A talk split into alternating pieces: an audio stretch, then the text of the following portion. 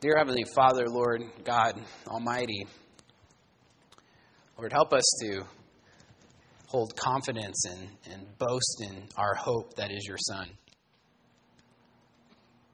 Lord, help us to see the need of your Son.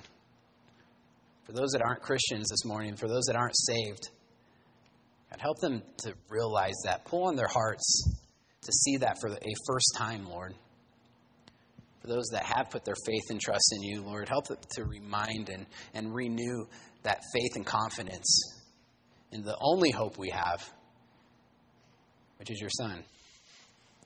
God, as we go through this passage this morning, I pray that we see your Son through every page. We see the need for the cross in every portion of Scripture. We see that the meta-narrative of Scripture points to what was done on the cross for us. Lord, I thank you for this morning. Pray that you're with us. Open our minds, open our hearts, Lord, to the truth that is in your word. Amen. Now please turn to Exodus chapter 19.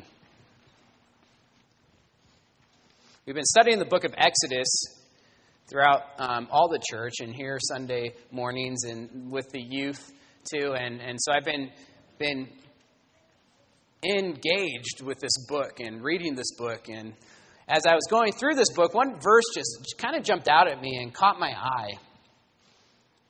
Don't turn there. Turn to Exodus 19. I just want to read this verse real quick. It's in Exodus 14, verse 31, which says, Israel saw the great power that the Lord used against the Egyptians, the 10 plagues, the parting of the Red Sea, the destruction of the most powerful army in the world.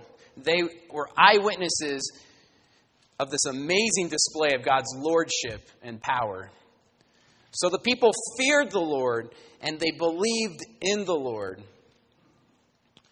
The Bible is consistent that saving faith is that faith throughout the whole Bible, Old Testament including. Those that are saved by grace through faith. But this verse jumped out at me at the last part of it. It says, and they believed in the Lord and in his servant Moses. It's a lofty statement about Moses. It made me think, what is Moses' role in the Bible? I started thinking about it and realized he has a big role in the Bible. And so today, I want to ask that question. What is Moses' role when it comes to the meta-narrative of Scripture? That term that we've been using and been going over Sunday mornings. Meta-narrative, the large story of all Scripture. What is Moses' role in it? And I want to answer in a 4-part sermon. 4 parts are these. The treaty, the command, the sin, and the intercessor. The treaty, the command, the sin, and the intercessor. Let's start with the treaty. Chapters in Exodus 19 through 24 is the establishment of the Mosaic covenant, the law of God. And it starts with the treaty, a treaty with Israel. Look at chapter 19, verse 1. It says in verse 1, on the third new moon, after the people of Israel had gone out of the land of Egypt, on that day they came into the wilderness of Sinai. They set out from Rephidim and came into the wilderness of Sinai. And they encamped in the wilderness. There Israel encamped before the mountain. God here is going to make a treaty with Israel. And he's going to follow a particular pattern. It was a popular pattern in the ancient Near East. It was called the Suzerain Vassal Treaty. Suzerain Vassal Treaty is a superior subordinate covenant. Suzerain is a Hittite word for ruler. In this treaty, a gracious ruler or a gracious suzerain makes an agreement with a subordinate, a vassal, someone underneath him. The suzerain ruler is saying, here's the terms of the treaty. Here's the agreement. Take it or leave it. And there's 5 aspects that you see in a suzerain vassal treaty. And we have them in the scripture right here. A preamble, a historical prologue, the stipulations of the treaty, the blessings if those stipulations are held, and the acceptance in a solemn assembly. So let's just go through them real quick. The preamble, the summoning of the suzerain, the summoning of the king, is in verse 3. While Moses went up to God, the Lord called to him out of the mountain, saying, "Thus you shall say to the house of Jacob, and tell the people of Israel." God calls the nation of Israel two things here. The house of Jacob, and this is kind of highlighting Israel's humble beginnings. Israel, at one point, was one man. Jacob, a mama's boy, wasn't the firstborn. His life was mostly a mess. He was scared of his older brother. God's saying, this is what you once were, but now the people of Israel, a great nation, at least in size at this point. So that's the preamble. It goes to the historical prologue, the relationship that the suzerain has with the vassal. Verse 4, "You yourselves have seen what I did to the Egyptians, and how I bore you on eagle's wings and brought you to myself." You yourself have seen. There was many reasons why God brought Israel to Egypt. To save Jacob's family when there were just the 12 in the famine. Brought them there so Israel, the 12, could grow into a mighty nation by protecting them, living inside Egypt as Egypt protected them and fed them, and they would grow and grow and grow. That Moses would be trained by Pharaoh's household, the man that would become the leader of Israel. But the number one reason the Bible makes very clear why God brought Israel to Egypt is to display God's glory to the earth.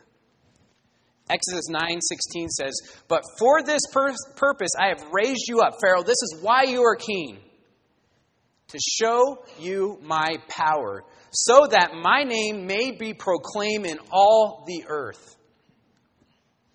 The whole earth may know my name." And this includes Israel. That's why it says in 19 verse 4, "You yourselves have seen," eyewitnesses, "what I did to Egypt," or the Egyptians, "and how I bore you on eagle's wings and brought you to myself. Israel, you are my people. You are mine." So here's the stipulations, the third part of the treaty. Verse 5. "Now, therefore, if," important word there, "if you indeed obey my voice and keep my covenant, if you do this, then," the fourth part, blessings, "then the blessings, then you shall be my treasured possession among all the peoples. For all the earth is mine, and you shall be to me a kingdom of priests and a holy nation. These are the words that you shall speak to the people of Israel." Here's the blessing, that they would be God's treasured possessions. They'd be a kingdom of priests and a holy nation, meaning they would display who God is. Among all the people, they'd be a witness to the world. They would stand out. They'd look different than the world. They'd be a light on the hill that testifies to God's glory. God here is establishing the Mosaic covenant, which differs from the Abrahamic covenant, which we saw in Genesis, the promise that God gave to Abraham. The Abrahamic covenant was more a unilateral agreement, Una meaning one way. God's saying, "I will bless you. I will make you into a great nation." The Mosaic covenant is more a bilateral agreement. "If you obey me, then you'll be my treasured possession. You will receive the blessings." And the last part of the treaty is the acceptance in a solemn assembly. Verse 7. "So Moses came and called the elders of the people and set before them all the words that the Lord had commanded him. All the people answered together and said, 'All that the Lord has spoken, we will do.' And Moses reported the words of the people to the Lord." All that God says, we will do. We will obey him. We will listen to him. We accept the treaty. We will keep his law. We will keep his commands. My question as I was studying this week is, what was the purpose of this treaty? Why establish the Mosaic covenant, the Mosaic law? What was God doing? Pastor Brent is going to elaborate on this question a lot more next week, and I just wanted to give a couple quick reasons why. One was to set a hedge around God's people that would be separate from the world. They wouldn't be able to intermingle with the world and worldly things. Also, to be a witness to the world. In Israel's separation of the world, it reveals what God is like, that he's a holy God that's separated. That's not like the world. Israel is supposed to be a witness of God to the world. But here's something to keep in mind. I think a lot of Christians get this wrong. The Mosaic Law was never meant to save people. It was never meant to save people. I think Christians think, a lot of Christians at least, that if you don't make it with the law, then your second choice is grace. You turn to grace. After you tried with the law, you failed, you turn to grace. Or Israel had their chance with the law. They blew it. Therefore, they need grace now. Now, the truth is, our condition is much worse than that. We are born into sin. We are born sinners. We are born spiritually dead. So why the Mosaic Law then? If God knew man was just going to fail, well, here's the number one reason. God gave the law, the Mosaic covenant, to show his people that they are sinners and therefore are in need of a Savior. The law was to expose sin, to show the true condition man is born into, to point to a need for a Savior. This is what Galatians 3:19 says. Why the law? This is Paul's asking the same question. Why then the law, the Mosaic Law? Why? It was added because of transgressions, because man was a sinner. And he elaborates this in verse 24. So then, the law was our guardian, our schoolmaster, our tutor, until Christ came, in order that we might be justified by faith. The law is a mirror showing our true condition, spiritually dead sinners. It reveals man's utter sinfulness, inability to save himself, desperate need for a Savior. The law's main purpose is to point Israel and us to Jesus, our only hope of salvation. So that's the treaty. The next part is the command. God says, all right, you obey my voice. Well, here's my voice. Here's my command. Here's my law. Exodus 20, verse 1. Turn there. And God spoke all these words, saying, I am the Lord your God, who brought you out of the land of Egypt, out of the house of slavery. Remember who I am and the salvation I have given. God is speaking to Israel at this point and gives 10 commandments. First commandment, no polytheism. You shall have no other gods before me. Israel was called to be radically monotheistic. Mono meaning one, theos, a Greek word for God, one God. Radical because no civilization at this time believed in one God. They all were polytheistic, many gods. Israel was called to be a light on a hill to the whole world, to reveal reality. To reveal reality that there is only one true God, and all other gods are false, made up. Second commandment, no images or idols of God or any other gods. Verse 4, you shall not make for yourself a carved image or any likeness of anything that is in heaven above, or that is in the earth beneath, or that is in the water under the earth. Israel is called to be radically different than the world again. Israel's God was a God who was to be heard and not seen. Heard. No man-made images of God. Because God has given us images. There are images of God. One man. Man is made in the image of God. It's a distorted image because of sin, but yet an image. Thankfully, we have Jesus, who's the ultimate image of God, a perfect image of God. You want to know what God is like? Read the New Testament about Jesus. That is what God is like. The point of this command is God will be the one who reveals himself.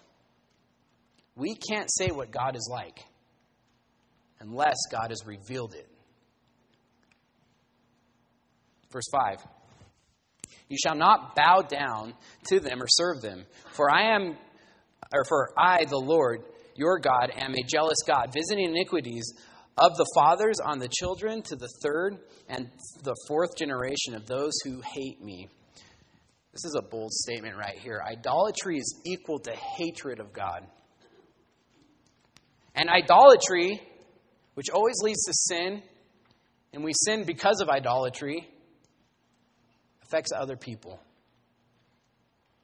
Affects those that are around us, especially those that are close to us. It's a lie to say that my sins only affect me. Verse 6, but showing steadfast love to thousands of those who love me and keep my commandments. The third commandment, not using God's name in vain. You shall not take the name of the Lord your God in vain, for the Lord will not hold him guiltless who takes his name in vain. We are called to have a reverence for God's name. God's name represents who God is, what God has revealed to us about him, his character, his deeds. We are blessed that God has revealed himself to us. And to misrepresent God's revealed name is a major sin. We should not use God's name in such a way as to bring disgrace upon the character or deeds of God. A reverence for who God is, for his name, and what he's revealed to us about him. Fourth commandment, keep the Sabbath. Verse 8. Remember the Sabbath day to keep it holy. 6 days you shall labor and do all your work. But the seventh day is a Sabbath to the Lord your God. On it you shall not do any work, you or your sons or your daughter or your male servants or your female servants or your livestock or the sojourner who is within your gates. For in 6 days the Lord made the heavens and the earth, the sea, and all that is in them, and rested on the seventh day. Therefore the Lord blessed the Sabbath day and made it holy. Sabbath day, a day of rest. Keep the Sabbath day holy, meaning resting and worshiping the Lord. There's two things the Sabbath did. One, it looked backwards to God's good creation. And the seventh day, him resting and enjoying that good creation. The grace of God for creating. But two, it looked forward to the rest we would find, or Israel would find, in Christ. And a side note, this is the only commandment that's not reestablished in the New Testament. In fact, it is nullified. In Colossians 2, 16 through 17, it says, therefore, let no man pass judgment on you in question of food and drink, or with regard to festival, or a new moon, or a Sabbath. These are a shadow of things to come, but the substance belongs to Christ. Now, this is highly debated, but I personally don't believe we have to keep a Sabbath day by the law. There are those that I highly respect that disagree with that, and it's argued. But here's two requirements for everyone, for sure, in the New Testament. One, we are required to meet regularly with other Christians in worship. It's a requirement. Hebrews 10 tells us that. I would say at least weekly, modeled by the early church, which meant more than just weekly. The reason we meet on Sundays and not Saturdays is because the apostle in the early church modeled it, calling it the Lord's Day, because that's the day Jesus was raised from the dead. So we're required to come together and worship together, and to neglect that is a sin. Second, everyone is commanded in the New Testament and the Old to find rest in Jesus Christ every day by not working for their salvation, but instead repenting and trusting in Jesus as their Savior, trusting in His work, and resting from trying to work for their own salvation. Fifth commandment, honoring parents. Verse 12, honor your father and your mother, that your days may be long in the land that the Lord your God is giving you. Sixth commandment, murder. Verse 13, you shall not murder. Seventh commandment, adultery. Verse 14, you shall not commit adultery. Eighth commandment, stealing. Verse 15, you shall not steal. Ninth commandment, bearing false witness. Verse 16, you shall not bear false witness against your neighbor. 10th commandment, coveting. Verse 17, you shall not covet your neighbor's house. You shall not covet your neighbor's wife, or his male servants, or his female servants, or his ox, or his donkey, or anything that is your neighbor's. These are the 10 Commandments spoken to all the people of Israel. After this, Moses went up to the mountain of God himself, and God gave him the civil laws we find in chapter 21 through 24 for Israel themselves as a civilization. So the first part, the treaty. Following that, the commands. And then the third part, the sin. The sin. Turn to chapter 32.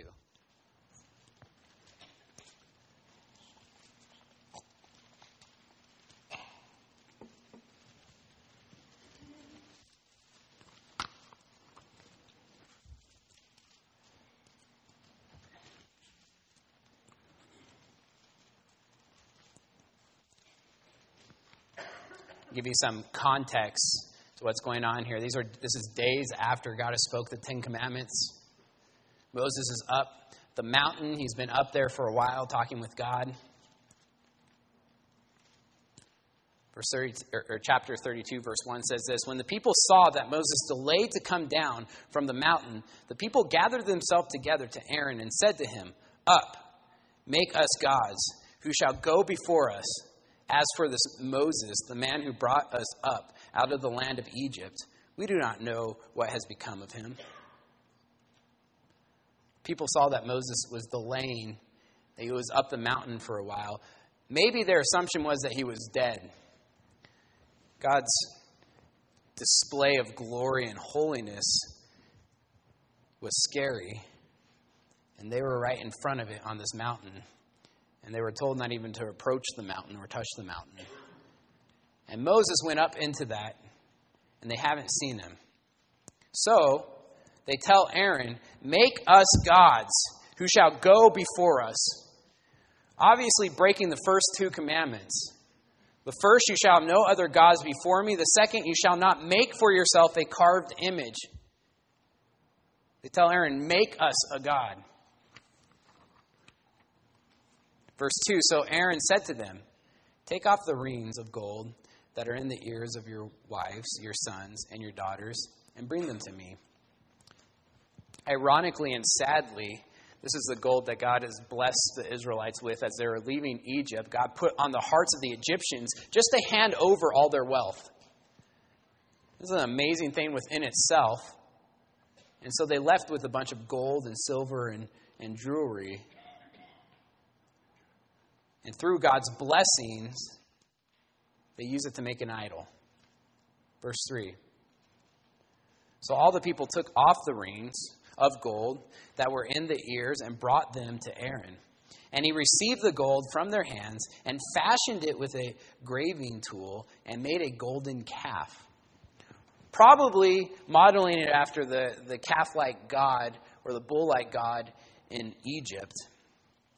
Aaron, doing what he has learned in a pagan country, makes an idol.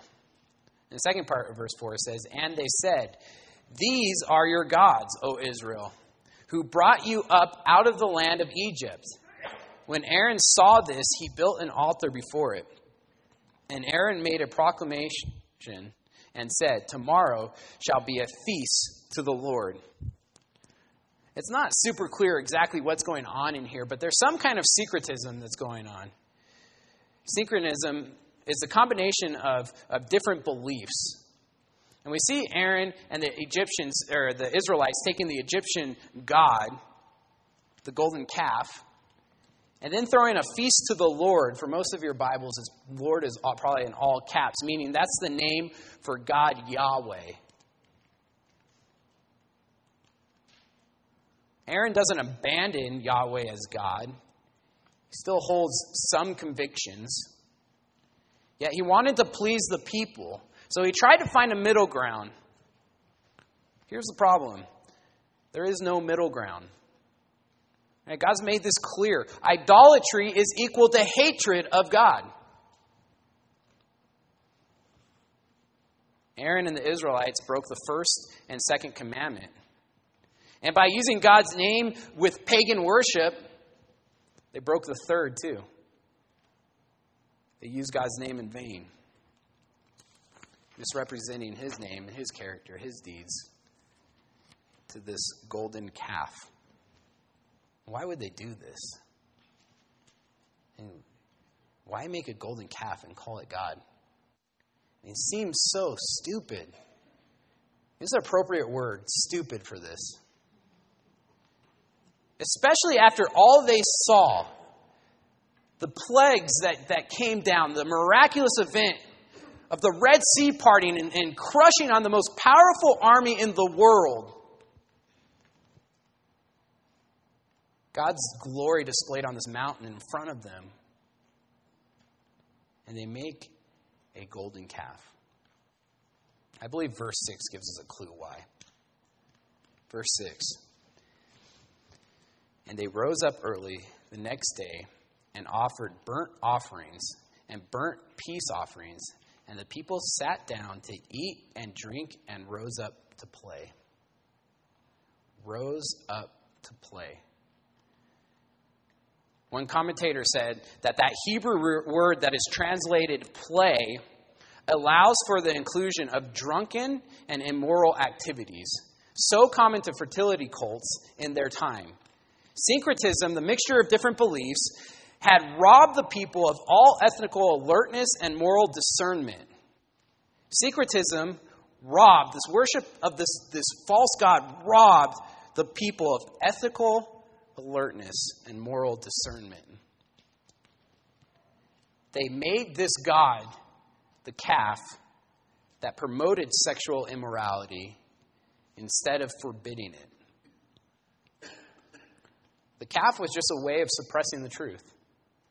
We talked about this with Pharaoh, suppressing the truth that was obvious in front of him. The Israelites are doing the same thing by worshiping this calf. They're suppressing the truth that should have been plain to them. They're suppressing God's command, which says fornication is wrong. They're suppressing God's moral standards so that Israel could rise up and play without feeling guilty. So they can fornicate. What they truly worship was fleshly desires. Now, don't get me wrong. The golden calf was an idol. But the idol of the heart, what they truly worshipped over God, that word worship meaning what was worth more to them than God. I believe two things: worship of self, pride. They wanted a God that they could handle, a God they could see, a finite God that wasn't beyond them. They wanted to be like other nations in their pride and self-worship, so they modeled a God that looked like gods of the other nations, in particular Egypt.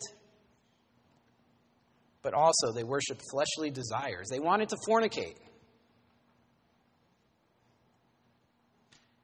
And the golden calf helped them suppress the truth of God and his demands. With that, they embraced foolishness.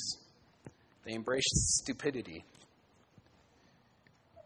Psalms 106 says in verse 18, talking about this event, they made a calf in Horeb and worshipped a metal image. That's just stupid within itself. They worshipped a metal image. They exchanged the glory of God for an image of an ox that eats grass. The glory of God that was displayed to them in a miraculous way. In many different ways. They said, we don't want it. We want this ox. This is stupidity. 21 says, they forgot God, their Savior, who had done great things in Egypt, wonderful works in the land of Ham, and awesome deeds by the Red Sea.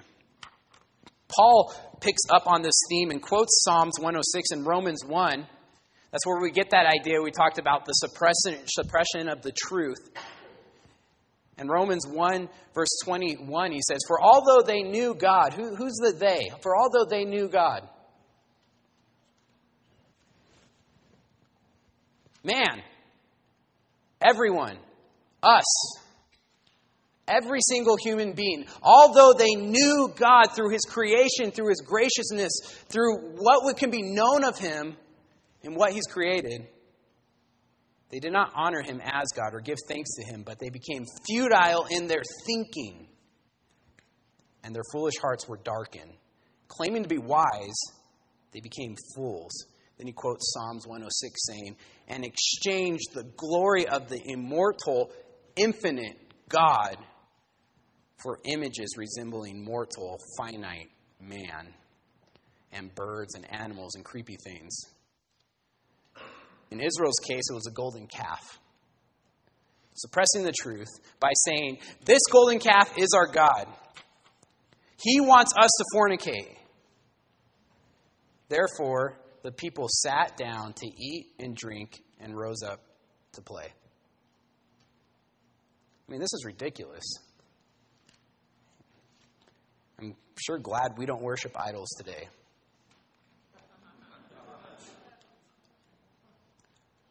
What are our golden calves today?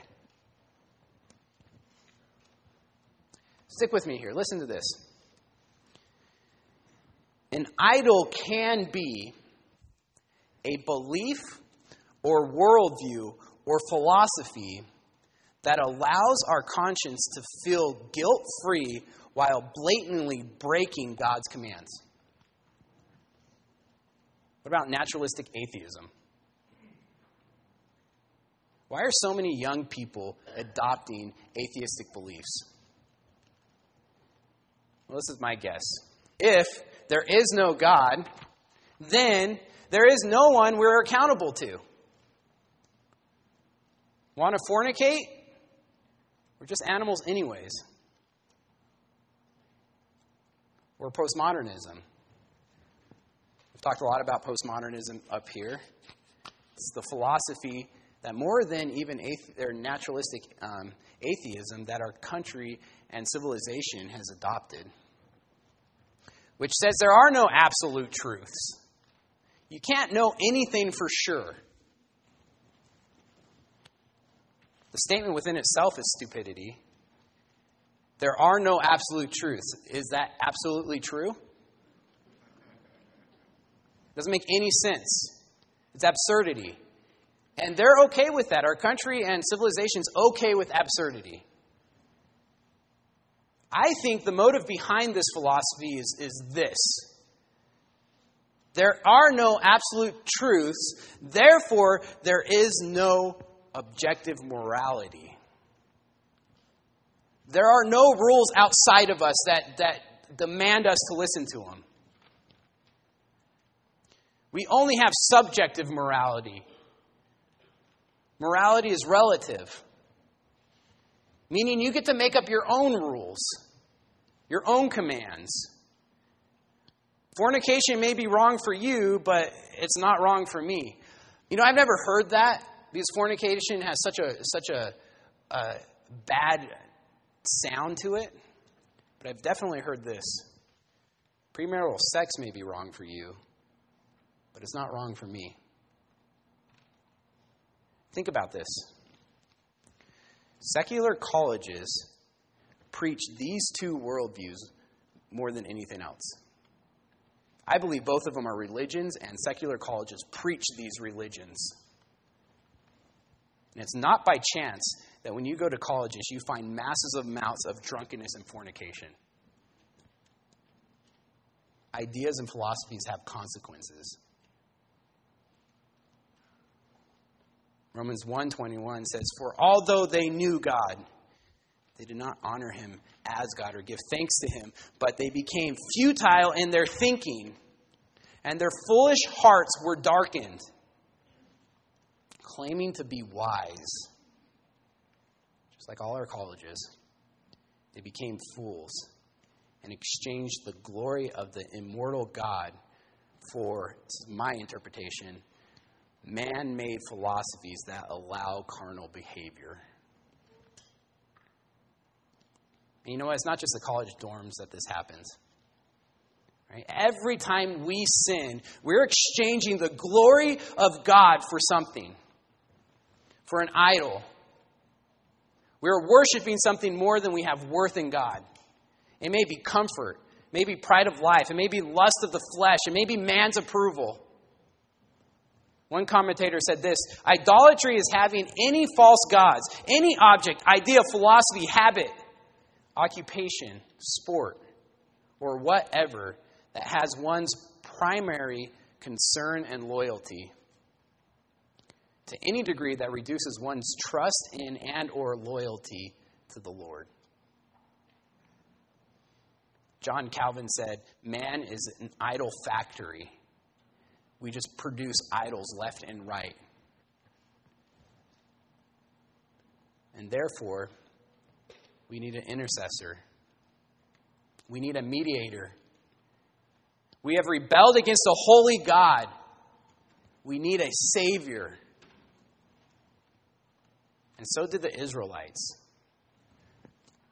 The fourth part of this sermon is the intercessor. Look at Exodus chapter 32, verse 7.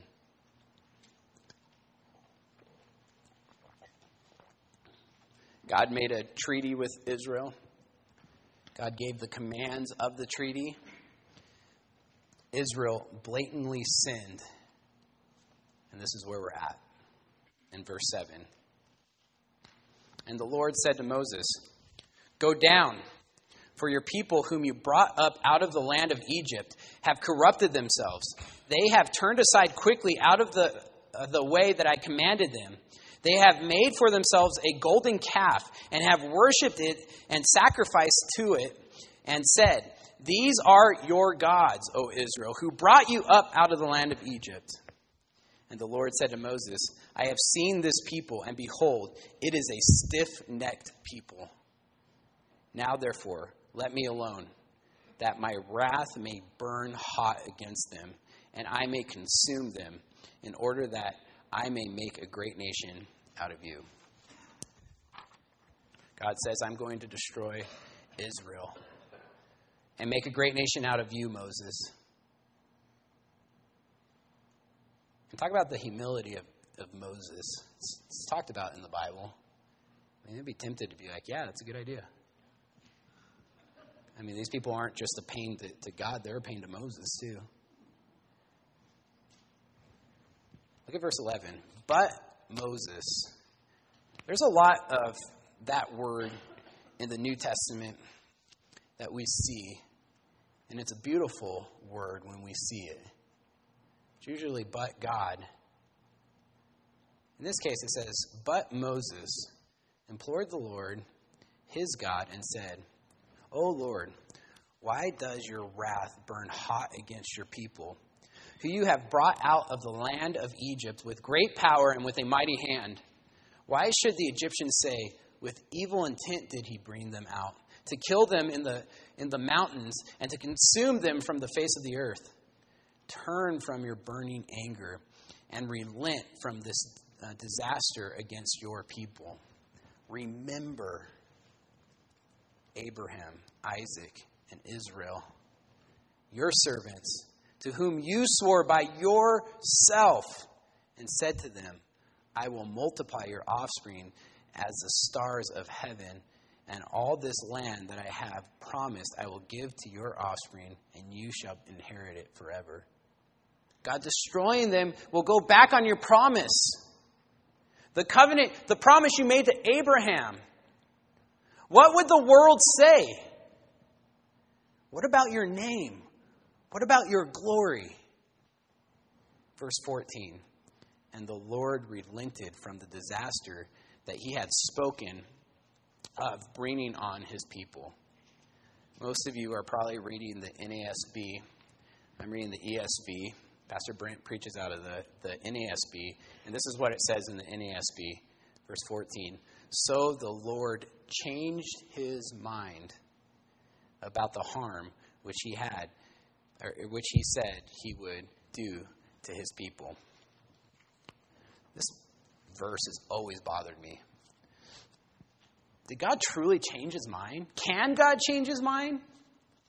If we only had this passage or this one verse, we would have to say yes. Thankfully, we have the rest of Scripture and a hermeneutical principle that we need to adopt of being good students of the Scripture is we need to use Scripture to interpret Scripture. We need to take the majority of Scripture, the clear passages in Scripture, to interpret the obscure portions of Scripture. And it is very clear throughout all of Scripture that God is in control.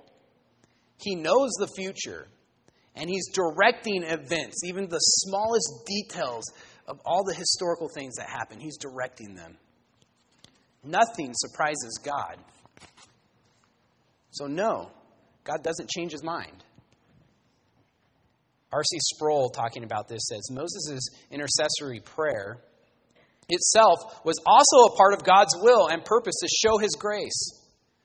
But the effectiveness of Moses' intercession can only be described by characterizing the Lord in human terms. He changed his mind about the harm he had threatened." Theologians call this the anthropomorphic language, meaning it's a description of God in human terms or human characteristics. Change his mind is a human characteristic. We change our minds. The anthropomorphic language is to show us that God can and does change in his actions and emotions toward men when given proper grounds for doing so. So what can we learn from this? I've heard this passage used time and time again to say, well, we can learn that prayer matters. That's true. It's amazing that God listened to a man and God listens to men. But I think we can learn something deeper. This passage has always bothered me because why word it this way? Why use anthropomorphic language?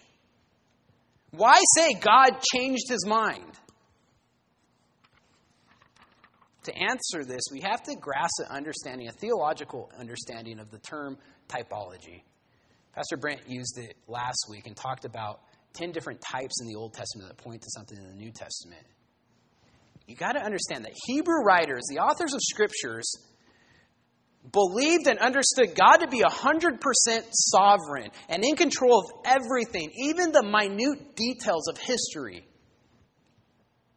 And many times in his sovereignty and control, he would work out situations, historical events, true events, things that happened to point to something else that would happen in the future. Pastor Brent pointed to 10 of these last Sunday. One example was the Red Sea crossing. I mean, God in his sovereignty, in his control, leads the Israelites into a corner. They didn't go by land. They went to the sea. Then hardens Pharaoh's heart so that Pharaoh would send his army, the most powerful army in the world, after Israel. Then he parted the sea, had Israel walk through it on dry land, and destroyed the army. We find out later that this points to spiritual salvation. It's a true historical event. God in control, working everything out to point to something else. Well, why don't you do me a favor? Turn to Psalms 106. We've been talking about this Psalms for a little bit. Starting in verse 19.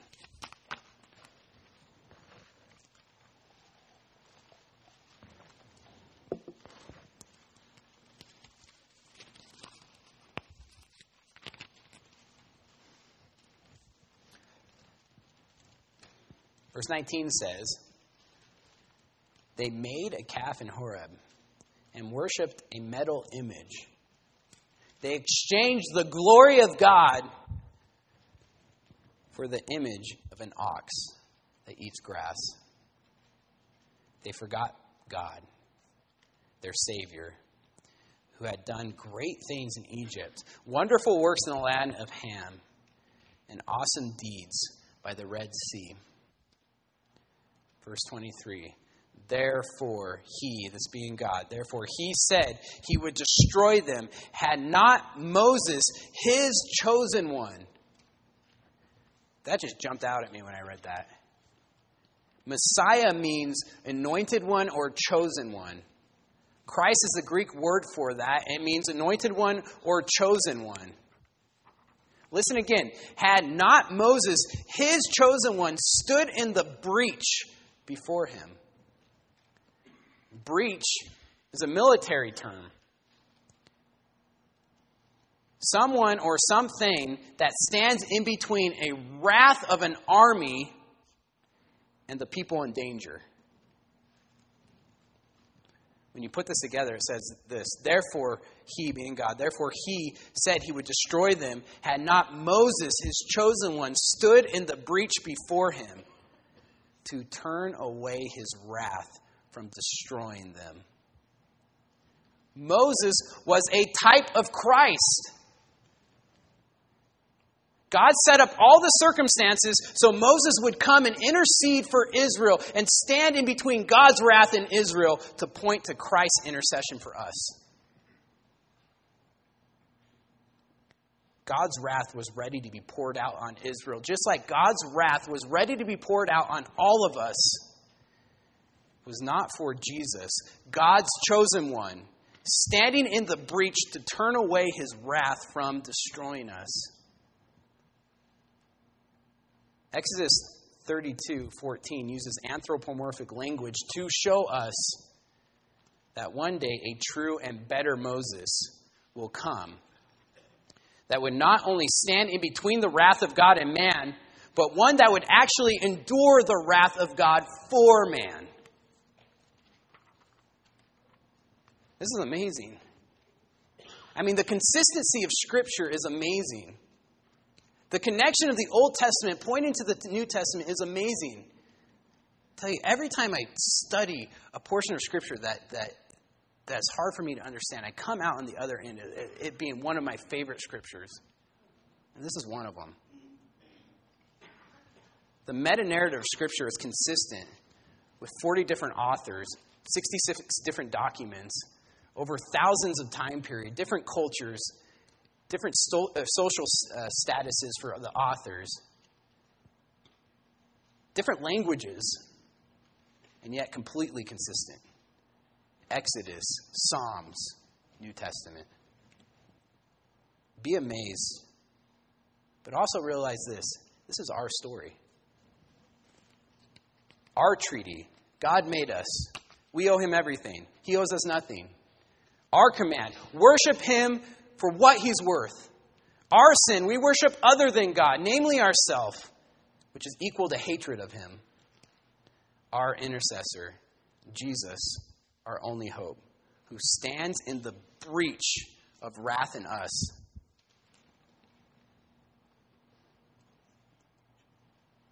And only if you repent, turn from your sins, and put your trust and faith in Jesus will you be saved from that wrath. Here's the deal. If you're in here this morning and this is new to you, you never heard this, if you don't put your trust and faith in Jesus, there's no one standing in the breach. That wrath is coming for you like an army's wrath to a defenseless people. Put your trust in him. Repent from your sins. Do that now before you leave this room. I'd love to talk with you. Pastor Brent would love to talk with you. Find someone to talk to about it. But here's the deal. What is Moses' role in the meta-narrative of Scripture, in the big picture of Scripture, the large story of Scripture? Moses' role is to point to Jesus. It's all about Jesus. Our need for a mediator, our need for a Savior. I want to end where we started. Hebrews 3, 1 through 6 says this. Therefore, holy brothers, you who share in a heavenly calling, consider Jesus, the apostle and high priest of our confession, who was faithful to him who appointed him, just as Moses also was faithful in all of God's house. For Jesus has been counted worthy of more glory than Moses, as much more glory as the builder of a house has more honor than the house itself. Let me pray. We'll be dismissed. Dear Heavenly Father, Lord God, thank you. We have sinned so badly, our sin is so deep that we don't even realize how badly we've sinned. We have to be told. We have to have the law to expose our sin as we try to keep it.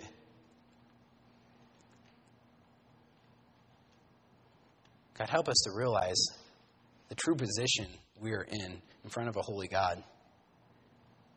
Then also help us to realize the love of that holy God to send his Son to die for us, to stand in the breach of your wrath and us. God, be with us as we contemplate that, as we think about that, as it pricks our heart, Lord, to worship you fully, Lord. If there's people in here that don't know you, God, I pray that you tear their heart. Make it a heart of flesh.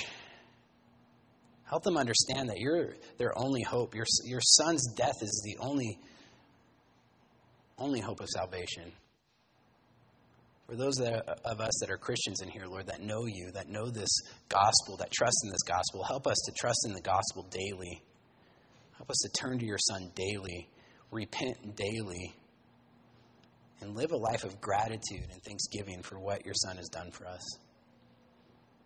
I thank you for your word and how amazing it is, how amazingly consistent and connected, and God, help us to be in awe of it. Just thank you for this morning. Be with us right now as we go our separate ways. In your Son's precious name, amen.